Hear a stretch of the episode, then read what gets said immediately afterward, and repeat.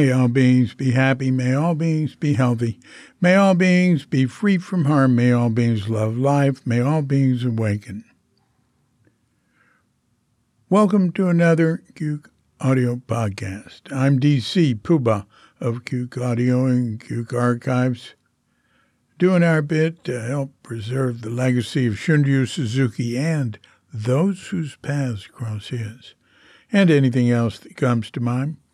I pray that you and yours are safe and comfortable, free from economic hardship, and able to get out and do whatever it is you want within the limitations of the universal precept of do as little harm as possible. Today, uh, Toni Johansen, uh, uh, formerly Johansen, uh, Weisberg, formerly McCarty, um, uh, who was our guest last week, she talked about the notebook she made when she was studying with Shunryu Suzuki. Uh, she came to Zen Center in 65, and she made this notebook in 66. She was driving him to uh, Los Altos a lot and uh, bringing him back. And uh, so uh, he asked her to write down, uh, you know, her thoughts. And, you know, he made some comments. And so she reads it. Now, one thing you can do is it's on Cuke.com. Uh, on her, it's linked to from her Cuke page. So if you just go to Cuke.com and write Johansen, J O H A N S E N, uh, you go to Toni Jo T O N I Johansen link page. Um, uh, that that should do it. She's also Weisberg, I mean, that's her current name, W E I S B E R G. Anyway, you can go to her page and click on the link to uh, the notebook, Mad Monkey Mind, and um, uh, you can read it while she's reading it. And uh, uh you'll probably, uh, uh, that would probably be helpful. but whatever you want. So, um, uh, that's it. Let's um, see what uh, what happens uh, here uh, when she starts reading, huh? But first, let's have our pause to meditate. So, when you hear the bell, if you're of such a mind, hit pause and meditate for as long as you want or whatever. And when you're ready to come back, hit unpause, and we'll be here to hit, hit the bell and end the meditation or whatever. And we'll give Toni, formerly Johansen, Weisberg, a call, and she'll read her notebook from 1966, Mad Monkey Mind.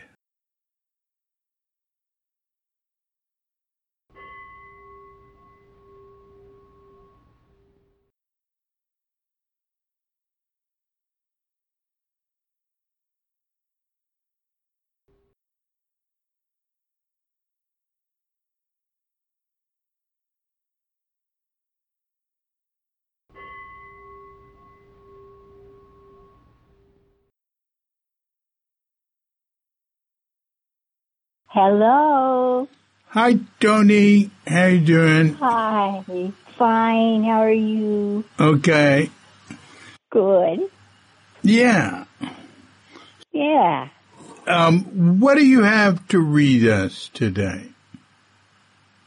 Well, I have to read the document that we call Mad Monkey Mind, and it has some of my notebook in it and some explanatory about it.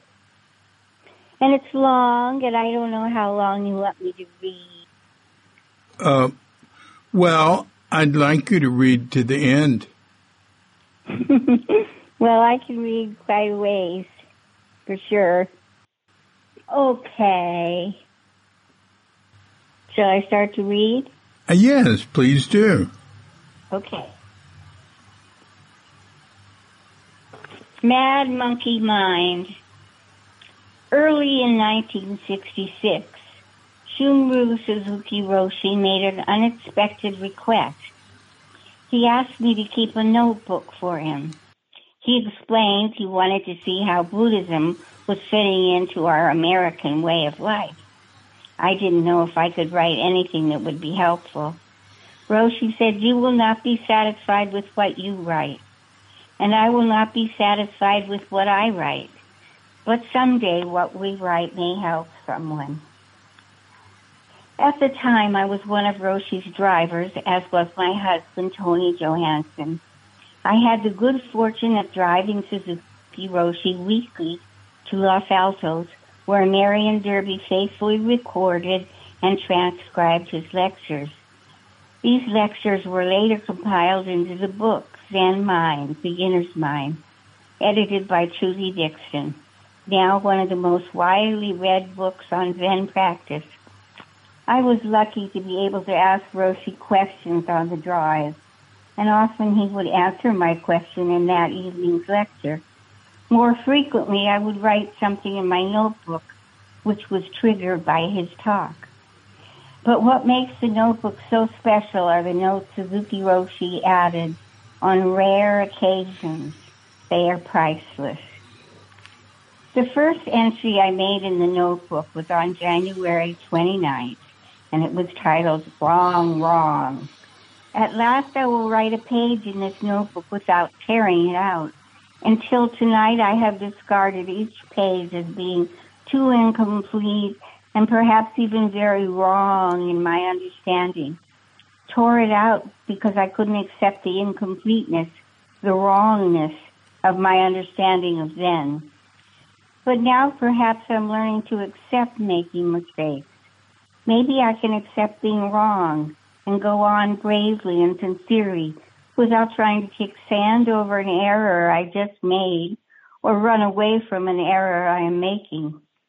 What exactly did you quote Dogen as saying about how Zen is being wrong one day after the next or living one mistake after another? Though I don't grasp it completely, of course, what Dogen said. I understand that I will never escape from being wrong. The quote from Dogen Zenji had been in the morning lecture when Suzuki Roshi was responding to a student's question. Dogen Zenji said, My 80 years of life is a succession of mistakes, but there is Zen in it. The second entry in the journal I called The Deep Dark Secret, February 3rd, 1966. Katagiri Sensei is laughing at my deep secret, which I embarrassedly confessed to him. I never told anyone before, except my husband Tony, because I feel that I shouldn't even be thinking of it. That is, I very much, perhaps too much, want to be a Buddhist nun. Are you laughing too? Even though I can laugh at myself, the desire remains. Not that I do not wish to be wife to my husband and mother to my children. I feel fortunate to have such a fine family. Of course, I only think about becoming a nun when the children are raised. But I wonder if it is not very bad practice to be thinking so far in the future. Really, I know I must live in today completely.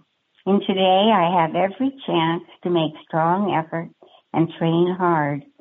The complexity of my family relationships gives me such opportunity to make my effort. It is hard, though, to think about those years when the children will not be at home. I guess I shall continue to practice as an American housewife. Oh, it is difficult to be writing this, to be honest about my emotions, while at the same time trying to be intellectually in control of these strong feelings. You see, I feel such a reverence for my master that I would wish to work for him and follow his teachings every hour of the day. And yes, I, I know that I do homage to the Buddha and propagate Buddhism when I simply truly make my effort to be that which I am now, here. Do you remember that you said that in our culture we seem to have our religious feelings in our chest rather than our diaphragm, our center? You said we do not have our religion where we live, where our strength is, in our hara, but have it here in our emotional chest. No, those aren't your exact words, but I think I'm experiencing my chest religion as I write this. I have an actual pain, a longing, a beating of wings inside my rib cage. And this strong feeling is my longing to study as your disciple, as is done in Japan, cleaning your temple, sitting with you in meditation every day, learning from your everyday way of life. And this feeling in my chest also has to do with the dread of also having to leave you to go study for a while in Japan to train as a nun. Then maybe another part of my confession, I could return to help you bring Buddhism to our overripe adolescent country. The deepest part of my religious feeling, that part which is calmer and closer to our Buddha nature, is well aware that I should find the way in whatever I am doing. There should be no need to be a nun. Really, I'm trying to get under my emotions to the basic strength and wisdom of our Buddha nature. But I'm telling you, anyway, of my emotional longing to be your disciple. With a great deal of trepidation, I turned in my notebook the next evening. What would he think of my self-conscious confession? Would he think me foolish or perhaps overly bold? Tony had the next turn at driving him to the morning lecture. When when he came home, he told me all about it. My worst fears were realized. Roshi's lecture had been about Zen and excitement. He had cautioned against becoming too excited about Zen. He advised that if you have too much excitement, you forget your own way. This is very dangerous, he said. He spoke about Zen practice being like baking bread, and we should know how much temperature we can handle. I could hardly contain myself all day waiting until I could ask him about it on the drive that evening. Immediately he reassured me. He said, I knew he would tell her about the lecture, and I knew she would think it was about her. He explained it was for another student who was thinking about dropping out of school. Suzuki Roshi's talks were tailor made like Buddha's. Buddha's talks were created for a certain group at a specific time. Roshi once explained that no teaching, not even Buddha's, could be entirely appropriate in another time and place. Nevertheless, he encouraged us to study the teachings even if they are not perfect. His reassurance that the lecture was not about me gave me the courage to ask him directly about my desire. Do you think when my children are grown, I could become a nun and study with you at your temple? I hope so, he answered seriously, almost sadly it seemed, but I was elated. Monterey. The trip to Monterey and Carmel was an unplanned adventure. It started with my disbelief that Roshi was going to take the Greyhound bus to Monterey, where he was scheduled to speak. The bus? Isn't anyone going to drive you? May I drive? He said they have, they say they have no room for my driver. I will take the bus. It's okay. Well, at least I'll take you to the bus. I picked Roshi up on the corner of Bush and Laguna early the next morning. He was waiting as usual on the peeling painted steps in front of the old synagogue turned Zen temple, wearing soft gray robes with a bundle at his side. I'm driving you all the way there, I said. He repeated the fact that he'd been told there would be no room for his driver. I've got my sleeping bag, I explained. I can sleep on the beach. It was a beautiful day for the drive, the hills all green from the spring rains. Luckily, it wasn't raining now. I would be dry in my sleeping bag. When we arrived at our destination, several men approached the car and Roshi instructed me, don't go yet. He and the men spoke warmly to each other in Japanese and they led Roshi into the banquet hall. I stood awkwardly at the door, ready to take my leave. Not yet, he said quietly, and we sat down at the long table, lined with Japanese Americans. No one, no one seemed to notice me, and I was glad to fade into the background. Roshi delivered a talk to those gathered for the occasion, and when he finished, I tried again to make my leave. Where and when shall I come back for you? Wait, he whispered.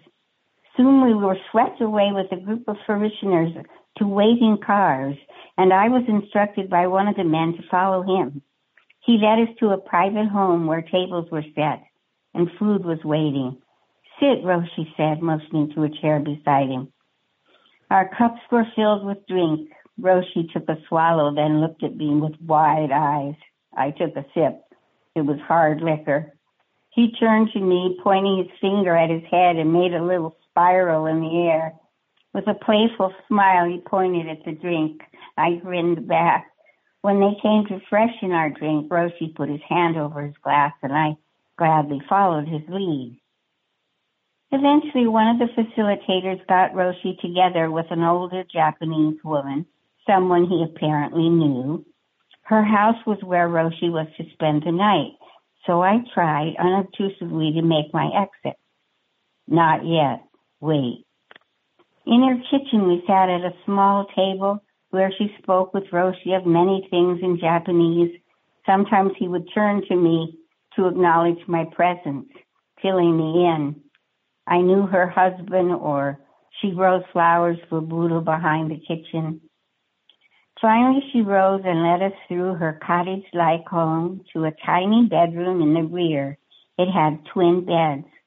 On one of them, the hostess had already turned the sheets down for Roshi. He turned to me and asked politely, Do you mind? No, I answered. Do you? By the time I was out of the bathroom, he was in his bed. When I turned back the covers on the other bed, I remembered I'd read somewhere that monks in the Zendo sleep flat on their backs. I was sure I'd be awake all night because I never sleep on my back. And how could I dare make a sound or toss and turn and disturb Suzuki Roshi? He was hardly three feet away. I felt I needed to lie perfectly still Therefore, I thought I would never fall asleep. I must have drifted off in three minutes flat. In the morning, he woke me simply by standing beside my bed. He was already in his robes, and I hadn't heard a thing or moved an inch, apparently, as I was still flat on my back. Please help her with breakfast, Roshi said quietly. I dressed quickly, listening to him chanting sutras in another room. When I passed by the room, I saw him kneeling in front of her altar with its large framed picture of her dead husband between two vases of white chrysanthemums from her kitchen garden, Buddha's flowers. Breakfast was all but on the table when I got there miso soup and rice. Later in Carmel, we connected with the second group Roshi was scheduled to meet. At the seminar, Roshi taught the participants how to sit zazen, illustrating the posture with me as a prop. Once before, he'd taken me into a college classroom for the same purpose. It had always been simple for me to sit full lotus, not because I made some brave effort, but maybe because my hip joints were comfortably designed for childbirth. Who knows? But I felt like I was cheating and in Carmel, I told Roshi so. I don't think you should use me as an example. My zazen is terrible. My mind isn't calm. It's not even quiet. I talk constantly in my head. Never mind, he said. You look like a Buddha. It encourages people. And as for your mad monkey mind, don't worry. It will quiet down as you get older, just sit. By the time we were headed home, the sun was setting. Please stop, Roshi said, and we pulled over. I followed him to the edge of the cliff where under a weathered cypress tree, we looked at the pink and golden sunset out over the blue Pacific.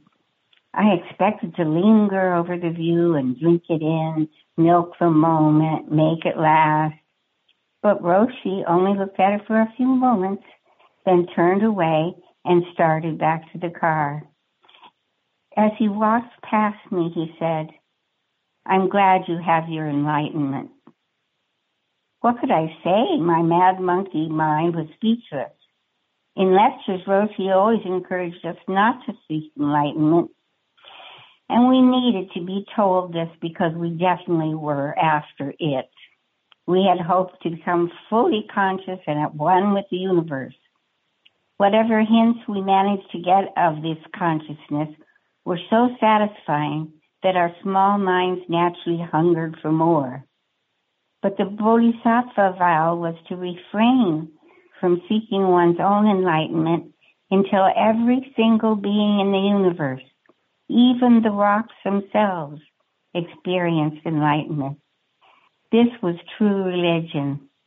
We beginners tried to let the hope of enlightenment go and learn to practice with the bodhisattva spirit.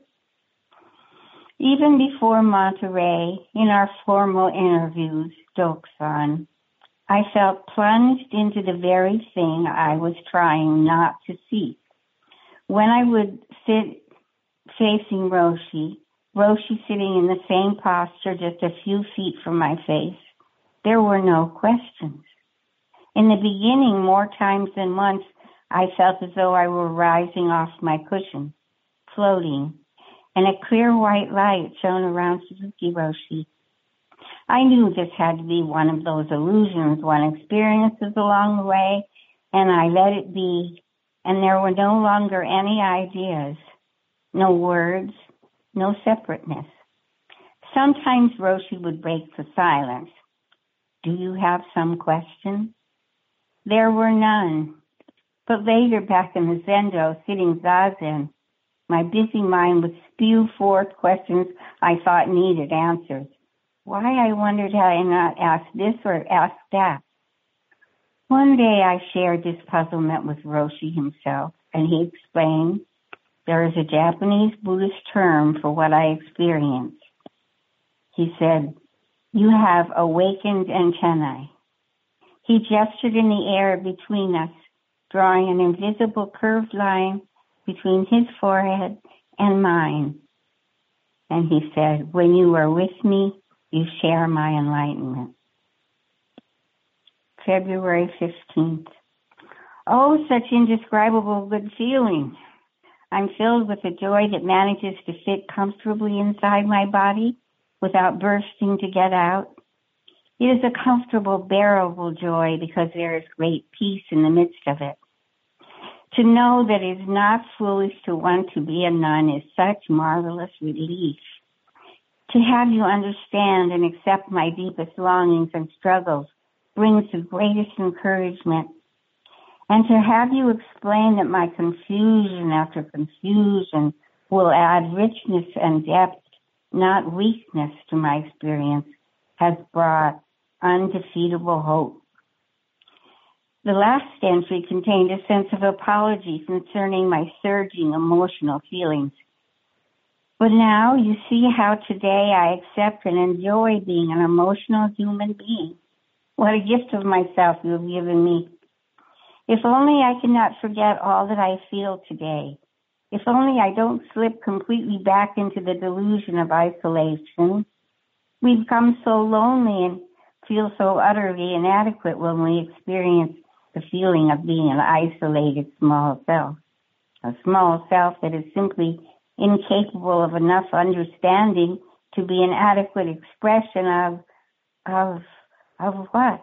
Of Buddha. How often I've had the almost hopeless feeling that I have only enough understanding to realize I don't completely understand.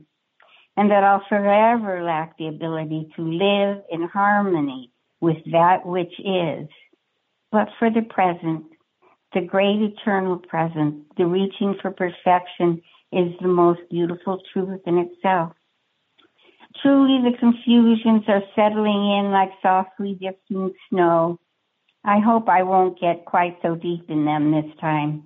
I'm not going to feel defeated by confusion, though. you assured me of its value. But I must admit I did enjoy the feeling of the ground swept nearly clear of snow as we drove home from Monterey. A great part of the confusion is in the form of self-criticism, which seems to be the destructive type, but we'll hope not. For instance, it is becoming hard to believe that you actually receive encouragement from me. You told me you enjoy reading anything I write, and you said your writing should be based upon your sitting. I'm filled with self-doubt, yet I know that if I don't have faith in myself, then I'm not doing you justice. To have the deepest appreciation for your Buddha nature, I must accept mine. How can I worry about failing you? I've begun to worry again about letting you down. You once told us a story about how you were with your master cleaning out a pond you you caught a fish with your hands and you pointed out a worm on the body of the fish and you told your master its scientific name. Immediately he shoved you into the mud. Well, lately it seems I notice every bit of ego as it arises in me and right away I shove myself in the mud of my own judgment. In the last two days, every time I've realized my desire to be correct, I wonder, who is this who is wanting to be right. Suzuki Roshi wrote the following in black ink at the bottom of the page. No one knows what is wrong love and what is true love when he is in a kind of doubt and fear. Have faith in me and in yourself and in your husband and come and see me and keep going on and on. You and your husband at last come to the front door of our way. Let's have a meal with all of us, you and your husband and my wife. But wait, I must consult about it with my tigress. This, this tigress was a strong, attractive, self-assured woman whom we all called Oksan as if that were her first name. We didn't know it was Japanese for wife and that her given name was actually Mitsu. Most of us didn't know Suzuki as Roshi yet, or even what Roshi meant. We called him Reverend Suzuki or Sensei, following the lead of the Japanese congregation. I thought Sensei was his first name, not knowing it translated as teacher. Mitsu would eventually be known as Sensei because she taught so many of us tea ceremony. Still, I'll always think of her as Oksan, honorable wife. Roshi once told a story about how much he missed her before she finally gave in and joined him in America. He described how he was sitting all alone at the long table in the kitchen in Sokoji, a floor right above the hall where the Japanese dance band held rehearsals. He said when they would play Sakura, Cherry Blossoms, a popular Japanese love song, Tears ran down his face. But he told the story with such a smile, it was hard to know if he were teasing. There were other tears he told of, and he spoke with a straight face. When we offer incense to our Father, he said, who has died, we feel sad. But when we offer incense for our teacher, the tears stream down our cheeks. I was grateful he spoke of his own deep feelings for his teacher. It made my feelings seem more a natural part of the master master disciple relationship. February 15th, 1966. Buddhism did not invite me because of its deep and sound philosophy or its rich tradition, though these are extremely valuable. I came to see if there was a human being who could be what I only had an idea of what human beings could be. I came with a longing to see religion expressed, not simply explained intellectually or structured in rituals, but to see it live. Hardly did I dare to hope it possible. And then you existed and religion was born of course, without you, the truth would still be the truth. But for me, its existence would be like that of an unborn child, real and undeniable, yet untouchable. At first, it was such a dream fulfilled to find you. Nothing else in Buddhism mattered. Sitting in Zazen was merely a waiting period until you would give us a lecture. I simply sat the 40 minutes just to hear you speak. Then it hardly even mattered what you said. It was great encouragement just to see you. And yet I did hear you and began to follow your teachings as best I could. Zazen became more Zazen and less waiting. As I listened and heard, I grew more critical of my feelings for you.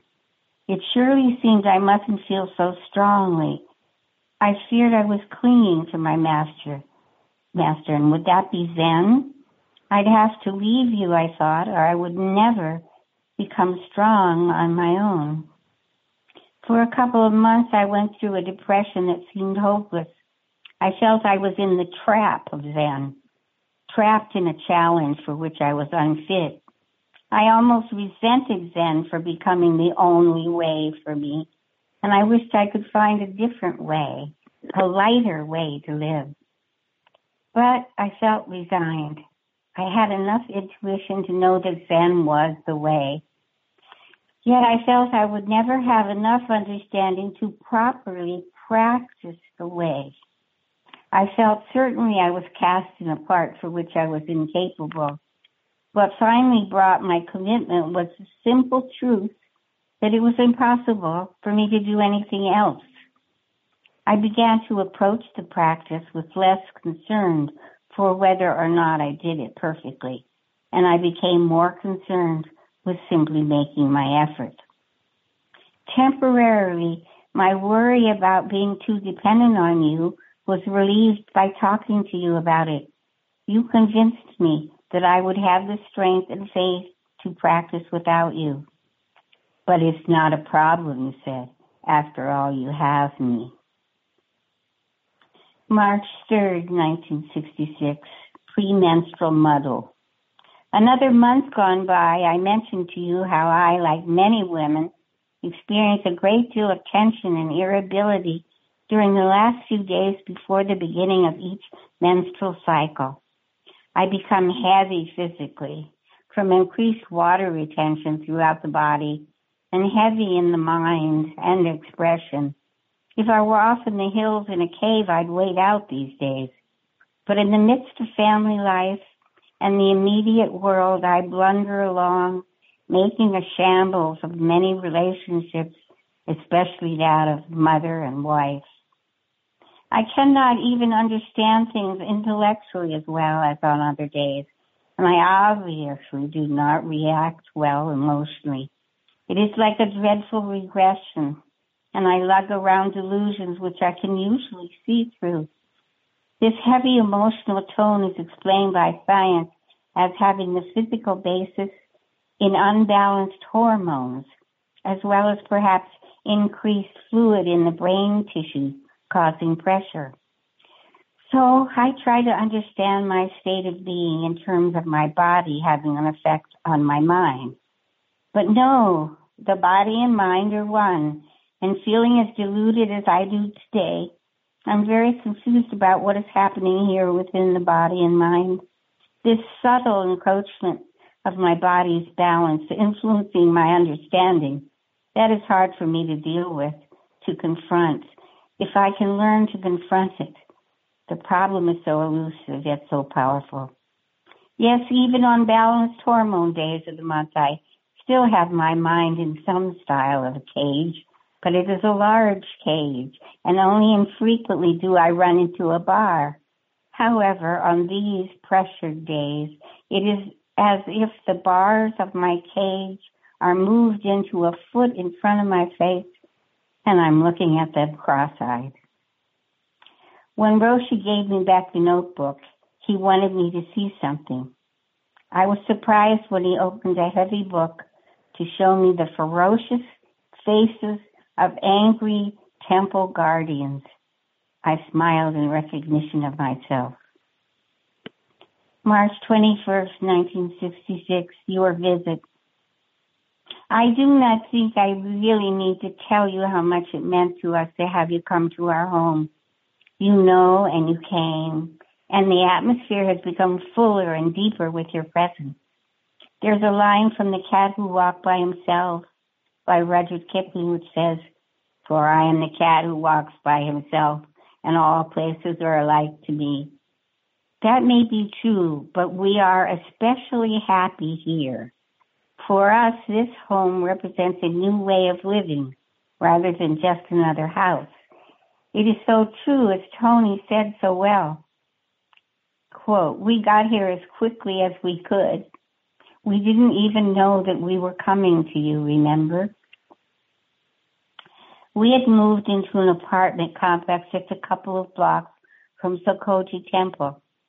We had a minuscule patio with a small bit of garden area there I had planted a few hardy plants and we installed two rocks we had commandeered from a creek side. The stones were modest, hardly big enough to be called boulders. Moss still grew on the surfaces.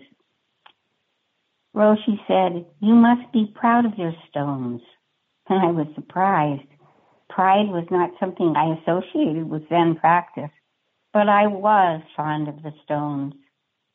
In the living room, one whole wall was made of white painted concrete blocks. I had outlined three of them and filled in two more with contrasting paints. Suzuki Roshi looked at the wall and said, I did not know you were a painter. Suddenly I was a painter. I was not much of a cook and had prepared a simple meal, the main dish which was Swedish meatballs. It's hard to believe that I had not yet realized that our Zen diet was to be vegetarian. But the Zen way is to eat whatever is served. And Okusan and Roshi ate the meatballs as easily as if they were balls of rice. April 12, 1966, about that phone call. Are you teasing? To phone late in the evening and ask a question we had decided to give up asking one year ago because of you. Your timing forced me to face the dilemma, which I had banished to the outer limits of my mind last summer. Do you remember in the week long session how you several times brought up the issue of LSD and mostly laughed at it? It was for me painful and bewildering. It had been my experience under LSD two years prior, which I felt had brought me to your teaching. To hear you brushing off the deepest experience of my life as if it were some kick or flight of fancy was most unnerving. Let me explain that I had LSD only one time for one day, six months after Aaron was born. At that time, I took it as medicine but it is difficult for me to think of it as medicine. Before taking it as therapy, I was extremely distressed, emotionally angry, horrified at this anger, and as a result, suicidal. I was suffering from a severe postpartum depression. The experience with LSD revealed to me my own undreamed of strength. Oh, and Roshi wrote on the paper, it should be medicine, not food. So the experience with LSD revealed to me my own undreamed of strength, the basic unity of life, and the possibility of the better expression of this unity in my everyday life. It is extremely difficult to explain what occurred, for the deepest part of the experience is completely beyond words. And even in the most profound moments of that immeasurable day, I felt the existence of an even deeper truth, a complete understanding which I could not quite grasp. Coming back to my everyday self, I was full of reverence for living, for all life, and it seemed as though I could never forget all that I had just remembered. But I could not seem to practice what I had just learned as well as I'd hoped. And I was often ashamed of myself for not being an adequate expression of the truth I had experienced. Tony was aware of the deep change in me, more so than people who had not been so aware of my previous anxiety. He began to save money and plan for his own experience under LSD, which became financially possible six months later. This was not black market material, so we paid $500 a piece. Now you must know that there is no universal LSD experience. Each person will react in a different way, cling to a different moment, having his own fears, pride, past experiences. Yet I find some people who have had LSD acting as though we each had the same experience and are complete. There are many hallucinations during the day, but these are not present in the deepest moments. Hallucinations have to do with the senses, and it is possible to go deeper than this. But from listening to people tell about their LSD or related psychedelic experience, it seems to me that many persons cling to or fly from these hallucinations rather than letting them come in and go out. One great problem about learning from one LSD experience is that there are many delusions under the experience. And if you do not get under them beyond that level of experience, you become confused. Many people are bombarded by their own delusions for eight hours and regain their everyday consciousness without having a glimpse of what is really going on. Now, after my experience, I had first felt no need to try again. The research associate who had been with me that day told me it's impossible to explain in words the kind of experience that I've been through, but that Buddhism tries. So several months later, when I began to feel the need to deepen my understanding, I began to read about Buddhism. But it was not intellectual understanding that I really was hungry for. So I started to go to the Buddhist Church of America in San Jose. I tried sincerely to embrace it, but it offered no way to go on with the search as far as I could tell. It seems basically the same as Christianity, but with a different savior.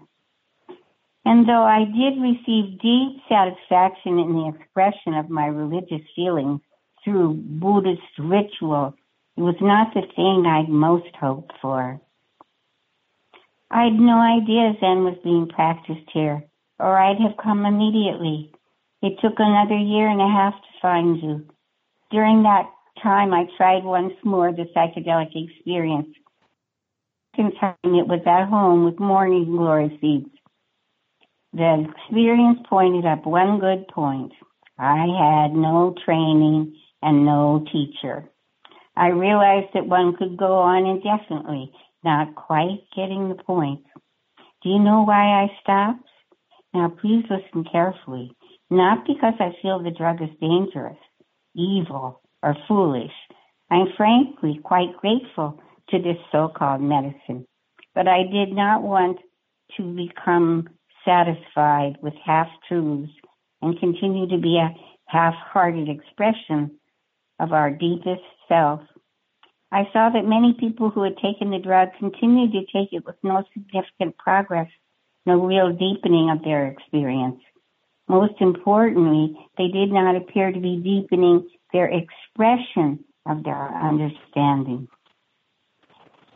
At first, I had thought we needed merely to repeat the experience with the drug. Then I realized that would be inadequate without some guidance, and I found no one who could guide me in the use of the drug because there was no one I met who seemed to have had some deeper understanding of the drug experience than I did. Thus, LSD and such agents looked like a dead end road for us. I had grasped enough from LSD to know that the small self is but a shallow, inadequate expression of the true self. This understanding went hand in hand with a deep, unexplainable religious feeling. In the notebook, Suzuki Roshi wrote in the margins, there is no wholehearted, perfect expression in our conscious realm of our life, for deep self is beyond our conscious world. In conscious activity, the more you try to express yourself, the more you become unable to do so. By understanding, you mean perfect understanding, which is conscious and unconscious, mental and physical in its deepest sense. The reaction of your husband and your children to your unconscious expression are your teachers in capital letters. The notebook had continued. Then one Thursday morning, I met you, and your way became the direction. There was no question but to follow you. There were no reservations in my mind. You were my master. I began to feel that LSD had been a means to an end. That is, the opening up of my understanding served to bring me to Zen. And I was extremely grateful to LSD for that because I really don't see how we could, could have thought to look for a teacher without this beginning. However, LSD or no, I know that meeting with you would have been quite enough to start us in our practice. It is simply that I wonder how I would have dreamed of such a thing as going to meet a Zen master. Several months after beginning to sit with you, Sesshin arrived, and you spoke several times about LSD in your lectures during our week-long zazen. Really threw me into confusion and grief. I wanted to accept whatever truth you would bring me to face. But I asked myself, how could I turn my back on the experience which had kindled my religious feeling and given me enough of myself to begin this search? It was as if you were throwing something sacred in the dust and laughing about it. I thought that if I followed your way, I would be de- denying something. Oh, I was hurting. Once, twice, three times you almost sneered at LSD in your talk, and I didn't know how to understand what was happening. Was I attached to an experience? I asked myself. But oh, one has to be true to their truest experience or it's all too ridiculous, I moaned. During one unforgettable zazen that week, I almost bowed and walked out of the zendo. I was thrown into extreme contradiction. You were the master, no doubt of it, but I felt you were making a big mistake. My emotions and reason said that you didn't understand. And then I resolved it in that moment. You didn't understand. Why should you understand? If I understood my LSD experience as best as I could, that was all there was to it. Let go of it and go on. I remember you saying to us all one Wednesday night in lecture that we always expect you to be a teacher and that sometimes we should be teacher and you should be student. On this point, then, I mustn't expect you to be teacher, I decided. This LSD experience had come and gone and needed no explanation, and it asked for no defense. It was part of me, and even if I chose to laugh at it in order to be on the surface following you completely, the reality of my experience could not, would not be dispensed with. From then on, I never thought as much about LSD, but I haven't forgotten its role in my understanding. That would be a delusion of my ego. In this writing, I haven't attempted to describe or explain that day three years ago when I took LSD. If ever you ask, it would be meaningful to try. You will not tease me? Well, actually, I'm ready to be teased by you now, I realize. So tease away with deep sincerity. At the end of the section, Suzuki wrote the following. Thank you. You give me better understanding about LSD and how you studied the way of taking LSD is very interesting. It was your way of study of LSD that led you to Zen as well as LSD. It will be the way you study Zen that will help you in its true sense and not me. Sometimes I shall be your teacher and sometime you too will be my teacher. If so, after all, we are all good friends. Thank you again for your sincere advice, he finished. April 3rd, 1966.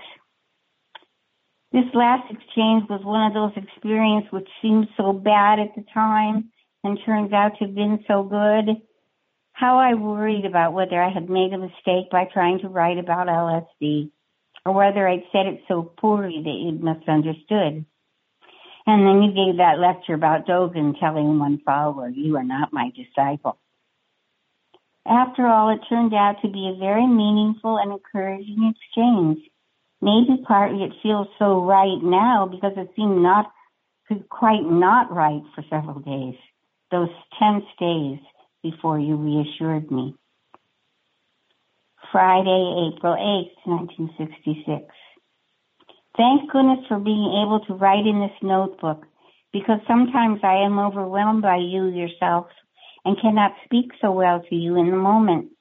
Later I might be able to speak to you, but later is sometimes quite later because I don't always see you so often.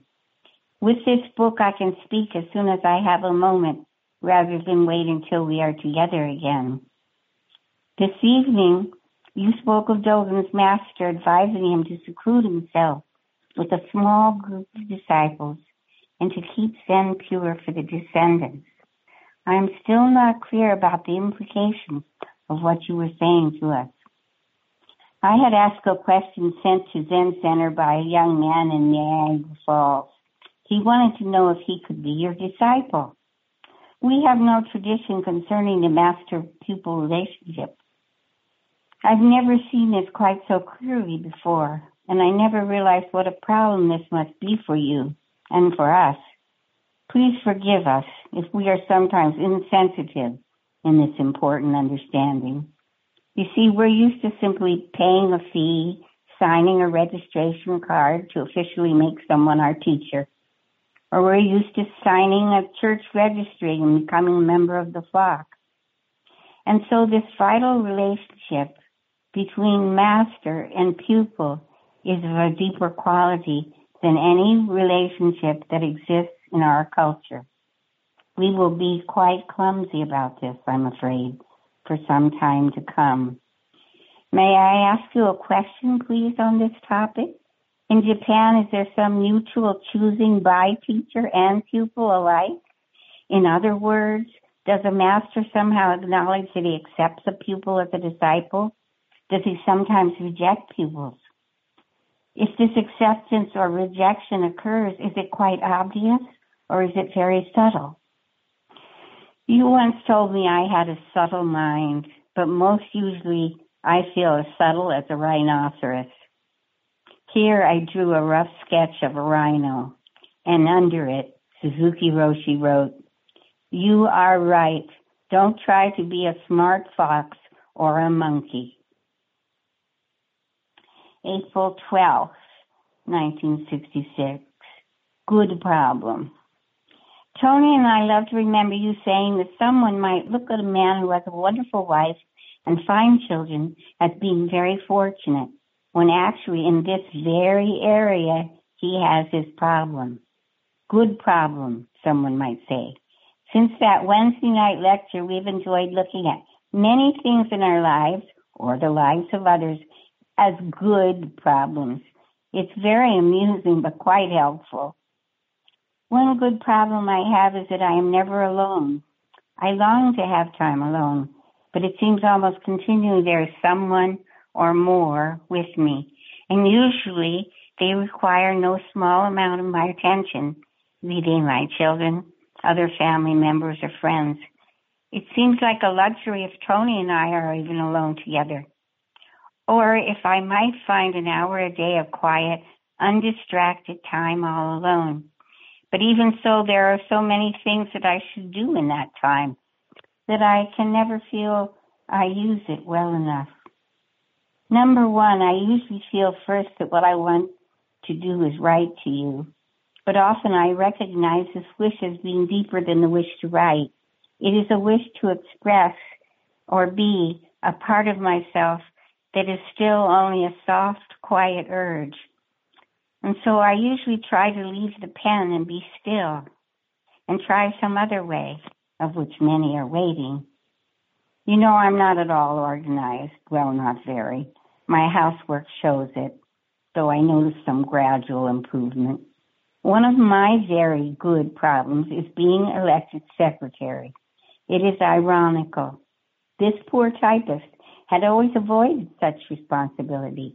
But I guess not enough people are aware of my inefficiency. And so here I am secretary, secretary of Zen Center, the most valuable entity in my life. Already it has proved to be very painful because I have made such mistakes. And it has added to the pressure of what should I do first in the precious hour alone. Yet in this position, I have opportunity for experiencing things I love, exchanging letters with sincere people, growing more aware of the past, present, and future Zen Center, coming in closer contact with members, and in some barely noticeable way, doing some small things for you. The latter is the thing I would most want to do, but of course the most difficult because it is based on my deepest feelings, and yet there's little I can ever do to hope to be of service to you. I have just had the desire to tear out this page because of that last sentence. If I were speaking with you, I couldn't tear it out. Instead, I should explain it better if I can. I didn't mean that I now actually do anything for you. Only for a day or two I had even supposed I would be able to be of service to you. But only too soon I realized that the only way really to serve you in a meaningful way is simply to make my effort in anything I'm doing, making my effort doing the dishes, washing Aaron's face, folding the laundry. My good problem of being secretary points up a truth applicable to all areas of my life.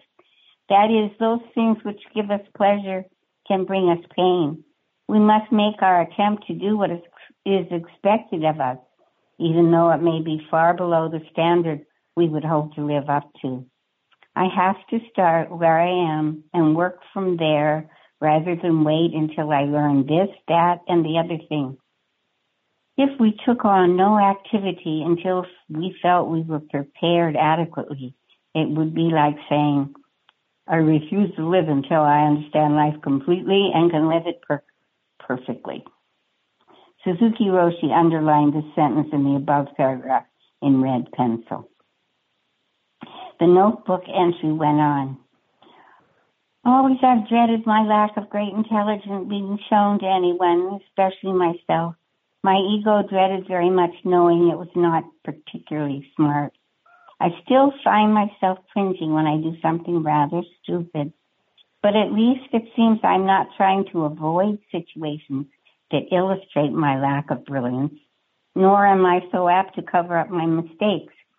For instance, I make myself grit my teeth, straighten my back, and hand you this notebook with awareness of the shallow understanding it attempts to express on these emotion scrawled pages. I hope this notebook is not too great a burden on your own time alone. At the bottom of the page, Roshi wrote, please continue it. This page in the notebook is especially valuable for the drawing Suzuki made in the right margin. A long, thin cave with two figures sitting zazen at the bottom, with boulders overhead and birds flying free high above. He never explained it. April 16th, 1966. Sadness. I cannot find the words to express this feeling because it is quite beyond my own understanding.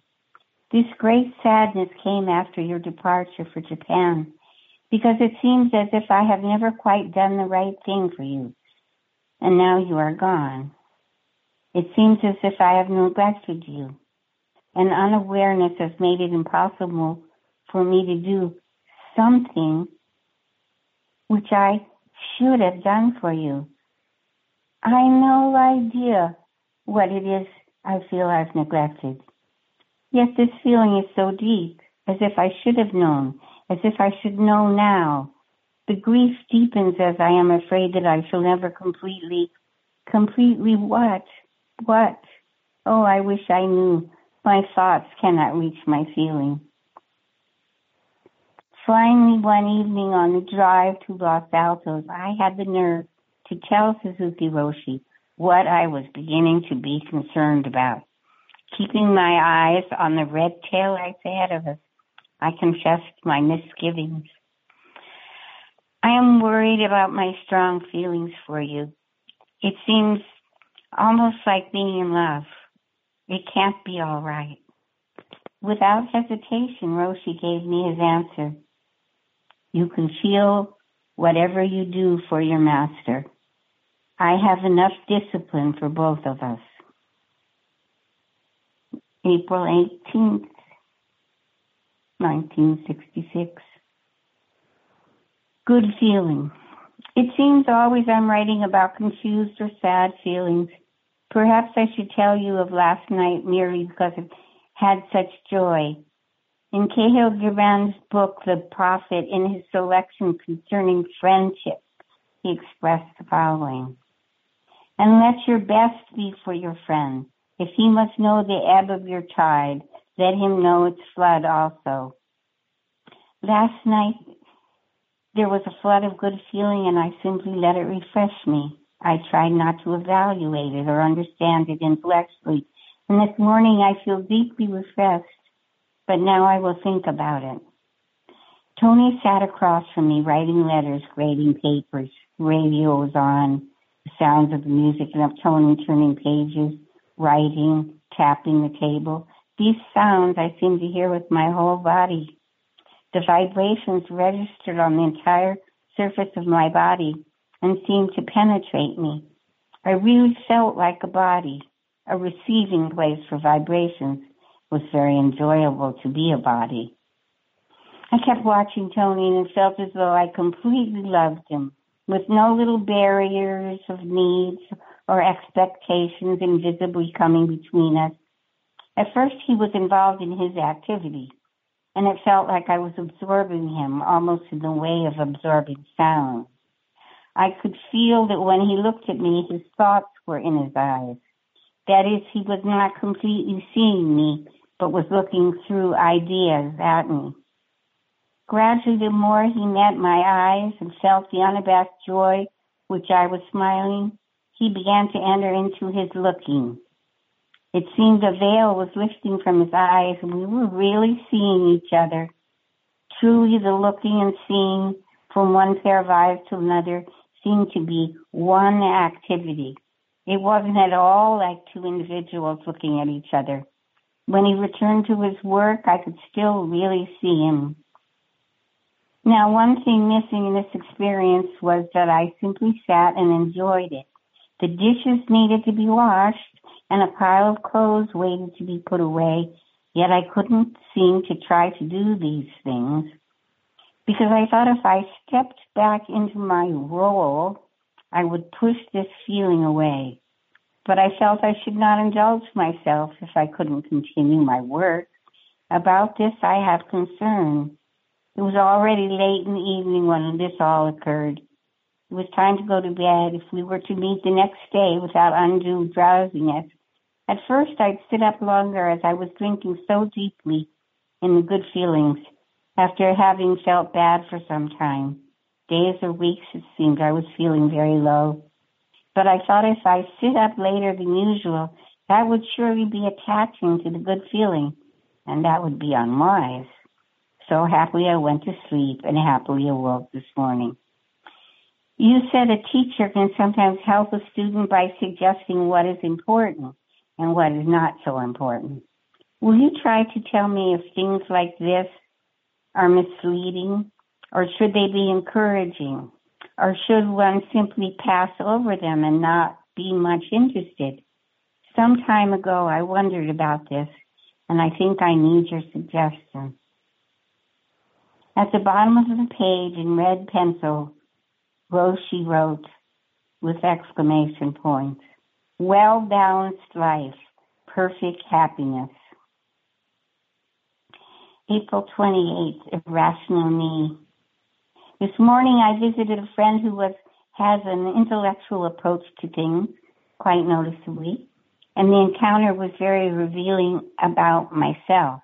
This friend questions herself thoroughly and is intent on knowing the reasons for each feeling she has. She takes great care in researching her thoughts and actions. She had questions for me, uh, of course, as well, and for some time I found myself groping for answers. When she was out of the room for a moment and I was alone, I suddenly had a wave of insight into me. I am an irrational person. For some reason, this perception filled me with such good feeling that I jumped to my feet, feeling both relief and gratitude. At once, it seemed to me that my irrationality may be the most troublesome thing about being me, but at the same time, it seemed to be a very good thing, perhaps my greatest asset. The last phrase above was underlined and read by Roshi. The notebook continued. I tried to tell my friend what I was feeling, but it did not, it did sound like nonsense.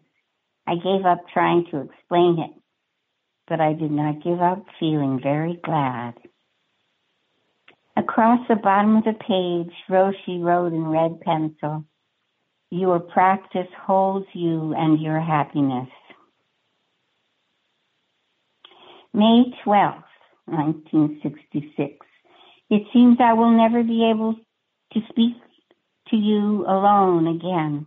How fortunate that I can appeal to the pages in this book to sputter out my feelings. I'm not serious when I say never again will there be that opportunity, but it is true that I must face the fact that I must share these Thursday drives. How I am spoiled. The funny part is that months ago, I was aware of what a privilege it is to drive you, and I, I thought it should be shared. I didn't want to grow too attached to the drive, so I tried very hard to find other drivers to take turns with me because I didn't want to be unfair. But surprisingly, and fortunately for me, it turned out that no one was available. I simply gave up worrying about sharing you on Thursdays and just drove you gratefully myself. Now Evelyn and Mike want to drive you in their car, and pangs of my conscience say I should arrange it so they can drive you. Am I spoiled? Oh, you can be sure I am trying to tell myself that I am not. Because I'm, I'm not so good at this kind of sacrifice. Should you shout at me or hit me with a stick? At the bottom of the page, Suzuki printed in big red letters, Speak no word, do no doing. May 15th, the bows. And Suzuki Roshi underlined the title in red pencil. Today I sensed a very deep seriousness, a profound religious feeling in your manner before lecture today. Though your words were priceless as well, it was your attitude during the sutra that especially penetrated my mad monkey mind and affected me deeply. When we did the bows, I did feel the bows were really happening, as though they were life happening to itself. Roshi underlined the last phrase above. When the bowing had passed, I felt I would not be so terribly ashamed to die, for it seemed that if never before or after the bowing was I vitally aware of my activity, that moment had been enough to say, yes, I lived it. Now to practice being alive. Same day entry, Zazen, and Roshi underlined the title. Just the beginnings of Zazen are happening. Yes, your understanding tells us all Zazen is Zazen, but it is hard to think of my zazen usually as much more than sitting in a proper posture or continuing to distract my mind with frivolous thoughts. I know that big mind is not at all perturbed by my pettiness, yet I do feel distracted and silly in my small mind. Just very recently, however, I have calmed down. The rambling thoughts have stopped being so persistent and following the breathing has become, for dear moments, an actuality. Partly, I think I had been imagining I would find some state of sameness in Zazen. I knew it was not quite right to expect such a thing, an unchanging activity of breathing. But now I can begin to experience that each breath is new and to have faith in the newness and to follow it. Then there is this about the trip we took with them to Yosemite National Park. It was with great pleasure that Tony and I drove Suzuki Roshi and his wife Mitsu to Yosemite. The little red Volkswagen bug proved to be ideal when we reached the meadow. Standing up in the back, Roshi could stick his head and shoulders out of the open roof and marvel at the great boulders. As soon as we stopped at Yosemite Falls, he was out of the car and bounding ahead of us, soon clambering up the rocks and out of sight. We were surprised, but Mitsu seemed to expect it. When he returned to us, he was jubilant, full of the experience of the great waterfall. We spread a blanket on the grass and settled down for our picnic lunch. I had made cheese sandwich, sandwiches, about as Japanese as the Swedish meatballs were. Luckily, Mitsu had fixed yummy rice balls to share. Roshi said, We don't mind cold food if we can have something hot to drink as he poured the tea. He took a bit of a rice ball and set it down an arm's length from the blanket. He said, This way the ants won't need to bother us. On the way home, we stopped for refreshment at a diner. Roshi's cup was a big, heavy restaurant mug, and when he lifted it, lifted it, he did a double take because of the cup's weight. You are not so careful with your cups, he added with a smile, referring to Americans washing dishes. It was a day to remember with gratitude. We were delighted when on a later date he gave a lecture about the waterfall. Marian recorded it and it is in Zen Mind, Beginner's Mind, under the title Nirvana, the waterfall. He described how the water breaks into droplets on the way down, but returns to the river as one, Nirvana. July 6, 1966, lasting sadness. Though we spoke of this together on Monday, I'll include it here for later days' remembrance. It has helped me to know that the deep underlying sadness, which has become so basic to my life, is not a misconception to be worked through or a stage to be waded through, but rather a truth to accept and work from. It is fortunate to have had your comments because I certainly had been wondering why I was letting myself go down such a dark path. Now this sadness is more gentle and less black because I am accepting it and not being critical of myself for experiencing it. What seems like an ending becomes a real beginning. I mentioned that I know now I would continue forever making my effort even without your existence but how difficult it must be for someone to be without a teacher. Because of your expression of the teachings, I have renewed courage and a deeper understanding of our true nature. Because you understand it, I can just begin to understand it myself. Accepting the sadness has seemed to have had a bearing on my behavior, on my reaction to things happening in my environment. I don't feel so critical of other people. The petty angriness that I cannot accept in me seems not to have flared up. Perhaps this new mildness and calmness in my feelings will only be temporary, and I will resume my grouchy ways. But I will know it is not necessary to react in that manner. A great deal of my anger seems to have come from my thrashing around about the sadness in life, fighting it. As long as I deny the sadness, or oppose it. There's no chance to experience it completely and become one with it. When I become one with the sadness, there I find the calmness of my mind. Then there's no date. It says torn out pages. It is with chagrin that I admit I tore out the pages of the next entry. I tore out the pages of the next entry, but not before Roshi had read them and made his perfect response. Now at this later date, I feel I should do my best to recapture the gist of what I had written. It was offered to Suzuki Roshi in the spirit of sometimes I will be your teacher. I believed I should share with Roshi the impression I had of Richard Baker.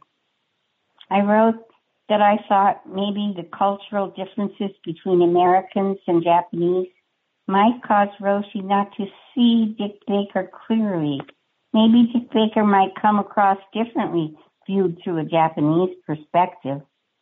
From my perspective, he was not warm like Suzuki Roshi himself.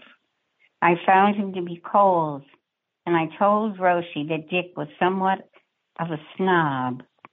I said he didn't reflect Roshi's way and wouldn't adequately express Roshi's, Roshi's teaching. I questioned Dick's sincerity and I said he somehow didn't seem trustworthy. While I waited to hear back from Roshi, I was anxious. What would he think of what I had dared to say? Finally, the answer came. After evening zazen, Roshi was holding the notebook. With a smile, he rapped me over the head with it and handed it back. You are as naughty as Dick Baker, he said. As usual, Roshi's response said it all. December 9th, big ego. Oh, ho what a big ego this woman has. I must work harder at believing in nothing. Yes, that is a great problem. I have too much idea and feeling about what is Buddhism and what is the way of true practice. It is time to go beyond all these ideas and confront Buddha directly. Ha! but I have no idea how have I. Maybe I can begin by not clinging to my present notions. I didn't realize how static my understanding has become recently. It is surely necessary for me to allow truths to grow and change. I have put an iron band around my understanding and it pinches. Thank goodness for the pinching feeling. Pain certainly does bring about our chance to grow.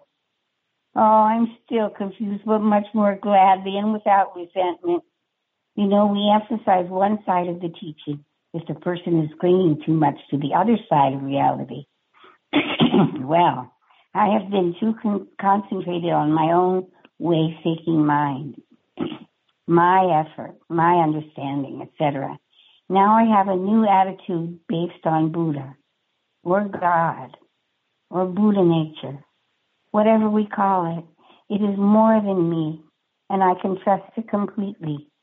Trust that my effort is Buddha's without so much self criticism or self centeredness.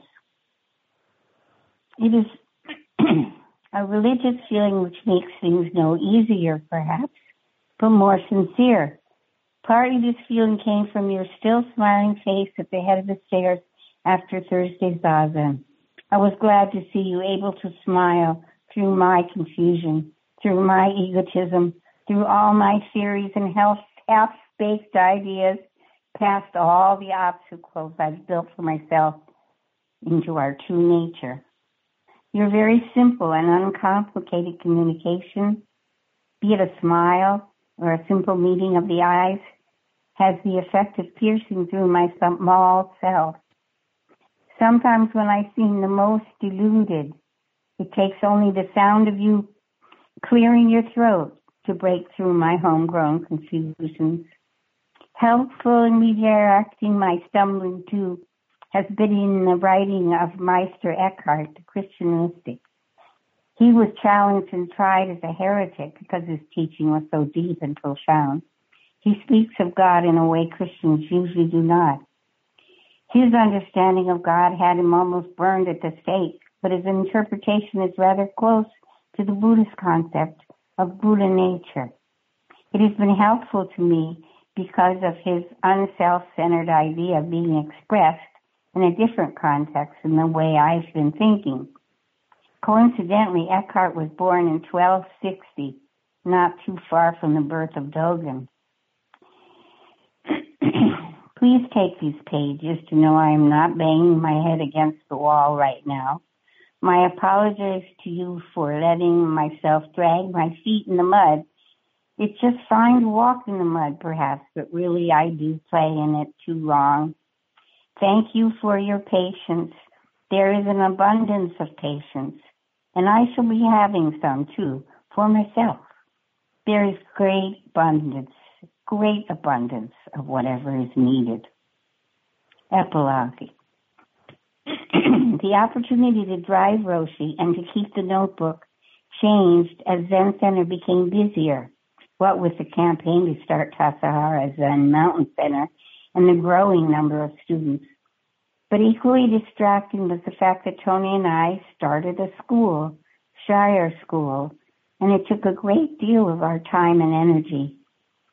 Tony had been uncomfortable teaching in traditional graded schools, and Shire School was to be more directed to individual student needs. We believed it would be a better experience for Rhonda and Aaron than public school. However, because it was considered a hippie school, having started in the Haight Ashbury, the city shut us down several times for building code violations. Eventually, the school itself became so chaotic, we no longer felt it served the needs of our children. At the end of the year, we headed to the mountains with the goal of teaching in a one room school in Sawyer's Bar. The school had only eight students, two of which were our own. We lived in Sawyer's Bar two years, going to Tassajara in the summers, helping to start a children's program there. Eventually, we missed Roshi and the Sangha so much that we made the move back to the city Zen Center. We moved into the flat right next door. I'd hoped to see Suzuki Roshi often, but when I'd call to make an appointment with him, his close attendant would discourage me. Is it important, Toni? He has so little time. He's very busy training young priests, Yvonne Rand explained truthfully. I soon decided my reason for wanting a visit wasn't that important after all. a student from Santa Barbara approached Tony and I about a Zen group he was starting there. He said the group could use some older students and he invited us to join them. It sounded like a good move for the children who were being harassed in the rough neighborhood around Zen Center. This was important enough to seek a visit with Roshi. Mitsu graciously served us tea, then left us alone. As soon as I told Roshi about the proposed move, I started to cry. Roshi smiled and said, Put some honey in your tea. I did so, and my tears kept flowing. Put some more honey in your tea, he said. I did, but I kept crying. Put some more honey in your tea, he repeated, and I finally had to smile. I was reminded of the sweetness of our life. I don't want to go, I said, though it was obvious. Go. I will come later, he said, almost as if it were true. I will retire at your temple. He was smiling warmly. I knew it was just candy he was offering, but it gladdened my heart. Wishful thinking can be so sweet. Neither of us knew yet that he was dying. That's all. Oh, thank you very much. That was excellent. I really enjoyed it. I took some notes. One thing uh, said that thing on Dogen, 80 years of life. Is that what it said? That's what. well, I couldn't swear to it now. I just that's what I wrote down. I don't know. Yeah, Dogen died more at uh, like 53 or something. Oh. Uh, okay. But that's all right. Just leave it. Don't worry about it. Doesn't matter. Buddha was 80 when he died. Oh, that's interesting. When you served, when you wrote about serving meatballs, you wrote as if you thought he was vegetarian. Yeah. I did think of it uh, afterwards, right afterwards. I thought, oh, gee, I shouldn't have done that. But he did eat meat, I know. Yeah, he he, he was happy to eat meat. He loved it. and and and and Okusan fed him uh, meat and fish at the temple. Not a lot, you know. Uh-huh. Uh, good. small amounts, not like uh, you know some people think of it. Did you say you and Tony paid five hundred dollars each to take LSD? Yes, we did. To whom? It was a it was a, a center for studying the effects of of the LSD. It was called Institute for Advanced Studies, something like that. Institute for Advanced Studies, and it was in Palo Alto. And uh, uh, I had been so depressed, and I we had these friends who had taken LSD at that place for for research, and I thought, you know, that sounds so much like what would make me feel better. so I took it as therapy, and then because I felt so good, then then Tony wanted to try it, and but it took another six months or something to save up the five hundred dollars. Wow. But That's it shocking. It. it was worth it. It was wonderful. Yeah, well, it was it was worth it for you guys. And was how was it was his experience comparable to yours? Well, it was a, it was a little different. He he spent a lot of time going down tunnels and coming out the other end and stuff. It was it was different, but it was he liked it. Mm-hmm. Mm-hmm. Mm-hmm. What? When did uh, Suzuki Roshi leave uh, America for Japan? Is that I- in your notes? No, that isn't in my notes. It's in I I mentioned that he left for Japan, but I don't say when. Uh uh huh. Sorry. It's me and me and the dates again. Yeah, when it Yeah. was. Mhm. Well, we can make a note of that, and we can find out. You probably know in all your. I well, I don't know. Maybe I have it somewhere. I'm talking here about when he left in uh, 1966, August or probably August. Uh, I mean, he also left, mm, I think, in the spring of '63 and in around August of '70.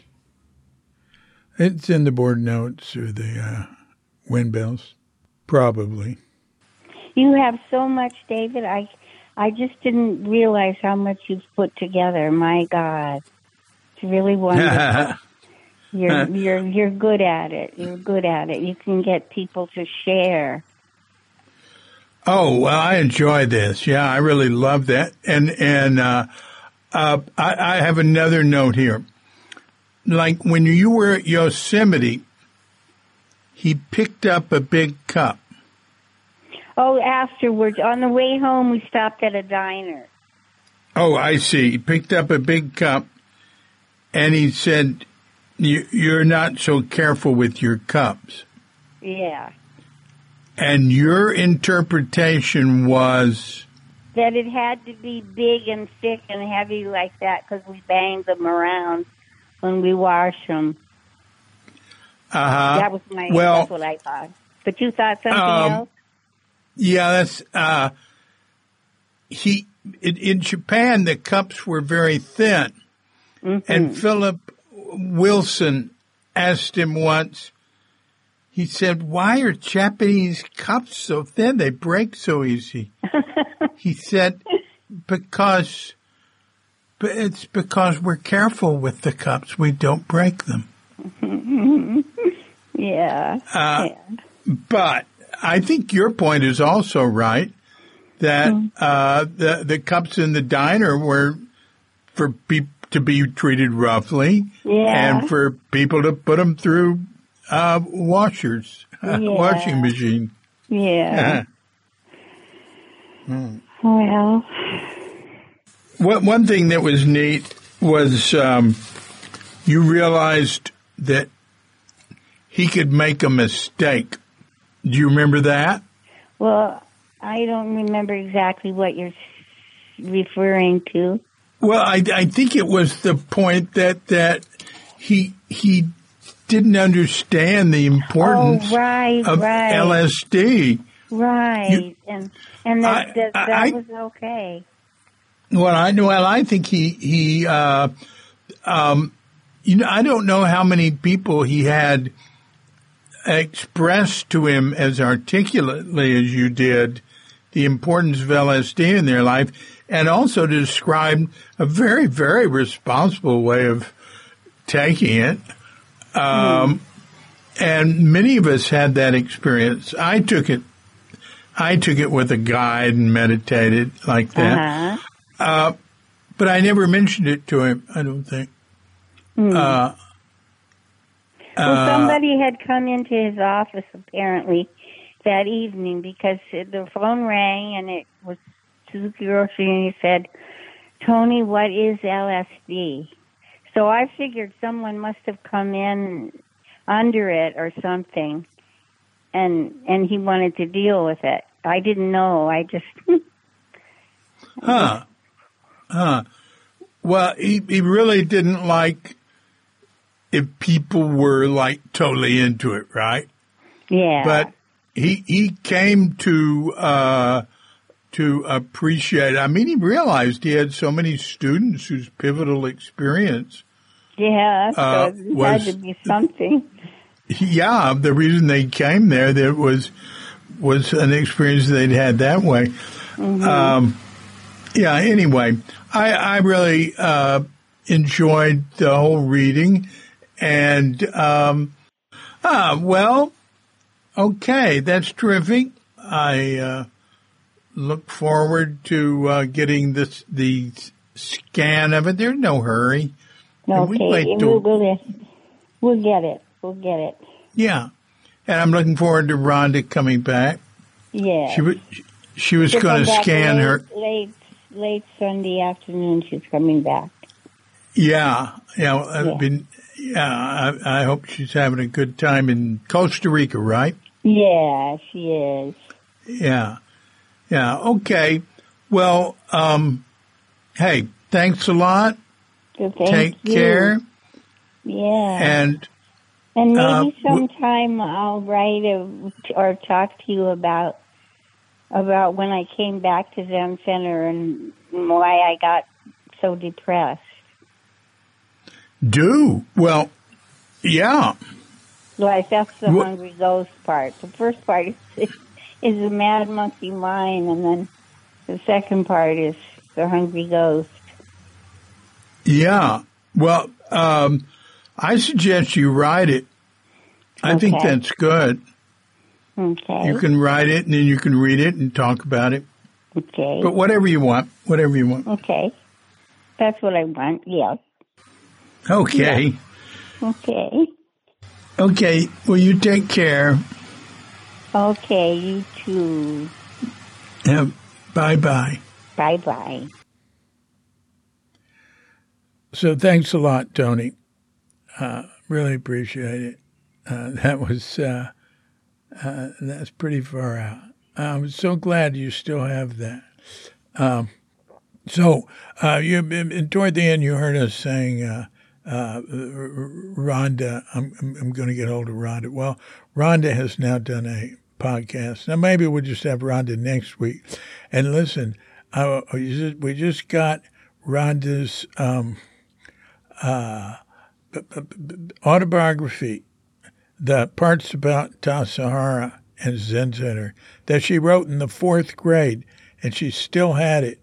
Uh, it was so faded she had to go over it, but um, we've got it. Uh, it's linked to from Toni's page, to uh, Toni Johansen's page, and um, uh, so um, uh, we just got it yesterday. Rhonda, uh, you know, scanned it and sent it to us, and uh, it's very legible. Uh, so it's really neat. It's really great. So anyway, we'll be doing a well. We've already done a talk with um, Rhonda, and that'll be going up. And but I want to get her reading that to go up with it. So I don't know how soon that can be done. We'll see. Maybe she can do it this week. Okay.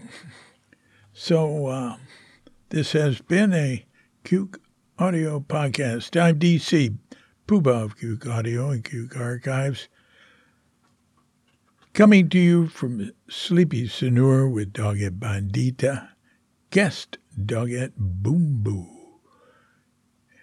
and our new cat Manis, and dear lovely Katrinka, who's over in Nusa Dua right now, which is, oh, I don't know, probably takes about 45 minutes to get there. And uh, anyway, we're all wishing you and yours and all of us a grand awakening.